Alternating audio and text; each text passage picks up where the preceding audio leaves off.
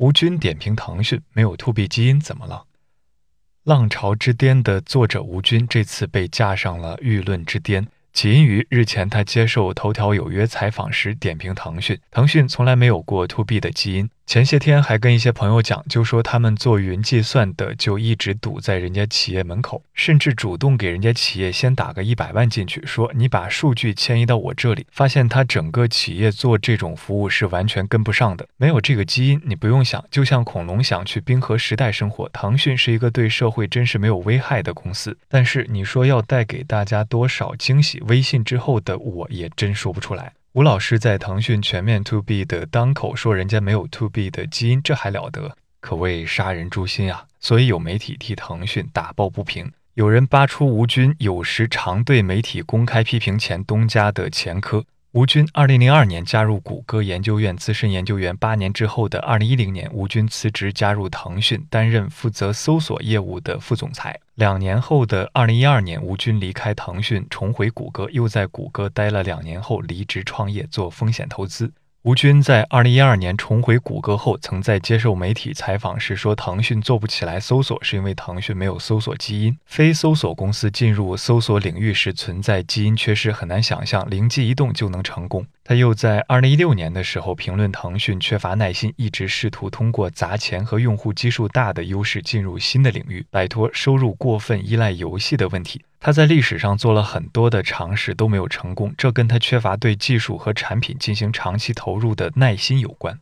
另外，吴军在头条有约上不仅点评了腾讯，还点评了他前后待了十年的另一个前东家谷歌。他说：“今天的谷歌是一家平庸的公司，有个平庸的 CEO。今天的谷歌，这是一个颇为平庸的公司。虽然它搞出了一些很亮眼的技术，但对人的帮助来讲，它远不像过去那么大。过去有它和没它世界是不一样的。就是说，它最后一个对人类最大的贡献就是安卓。在这安卓以后，说它又贡献了什么了不得的东西，我也想不出来。对人有关，谷歌之所以说有时候发展不行，跟这个 CEO 平庸也有很大的关系。”这就坐实了吴军爱批评前东家的名号。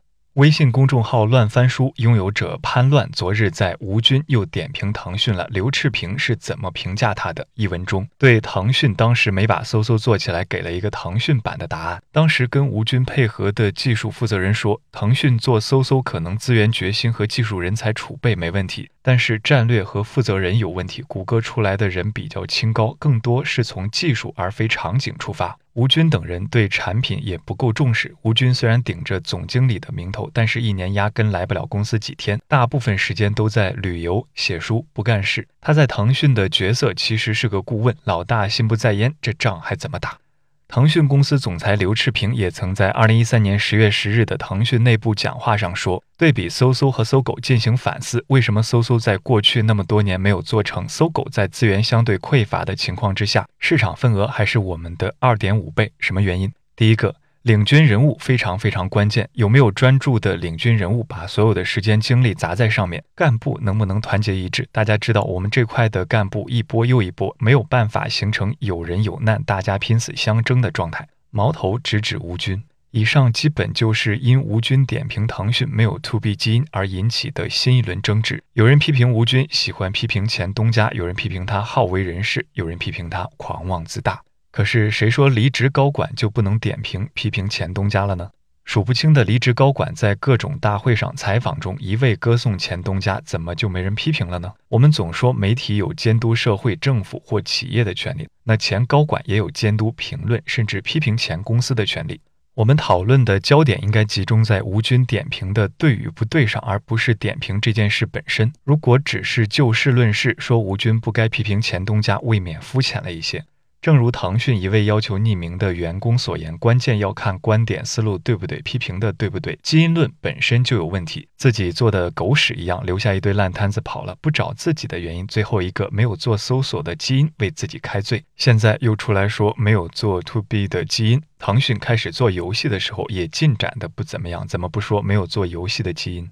说来也巧，去年二月的最后一天，我在东三环的一家酒店采访了吴军。吴军那会儿要宣传他的新书《见识》，当时聊了很多话题，包括去年初疯狂的区块链以及云计算投资等，当然也包括对当下国内几家互联网公司的一些看法。吴军其实对公司基因论一直比较着迷，他在其成名作《浪潮之巅》里就专门讨论过公司基因的问题。那天当虎嗅提出这个问题时，吴军说：“公司基因当然重要，非常重要。”他把公司基因分为三大类，第一类是工程技术基因，代表公司有谷歌、百度、微软；第二类是产品基因，代表公司有苹果、腾讯、Facebook；第三类是销售导向基因，典型的是阿里巴巴。公司没有说哪种基因好或者不好，但是你一定要有一个基因，你不能说我这三方面做的都很好，那说明做的都不好。吴军对虎嗅解释说，不是说你有了这个基因就没有那个基因了，而是看你更偏向于哪一种。比如说，腾讯未必是技术上做的最好，但是它在产品的感受上花了很大功夫。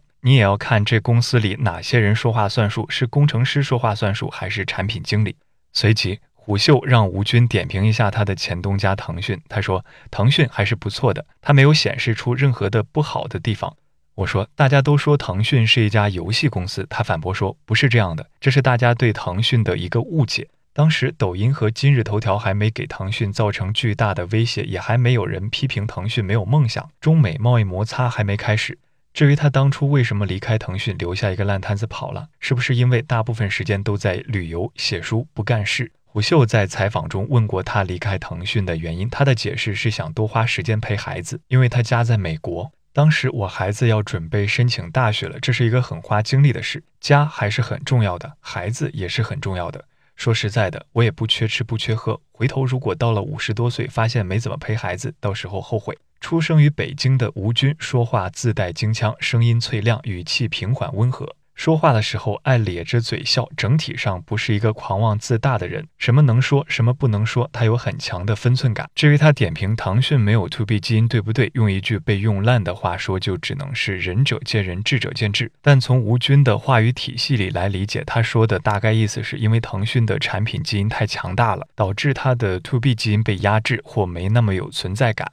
退一步讲，如果腾讯把这种批评当做一种正言，也是好的。如果一定要批评吴军，我倒是可以提供一个角度：吴军出书的频率是不是有点高？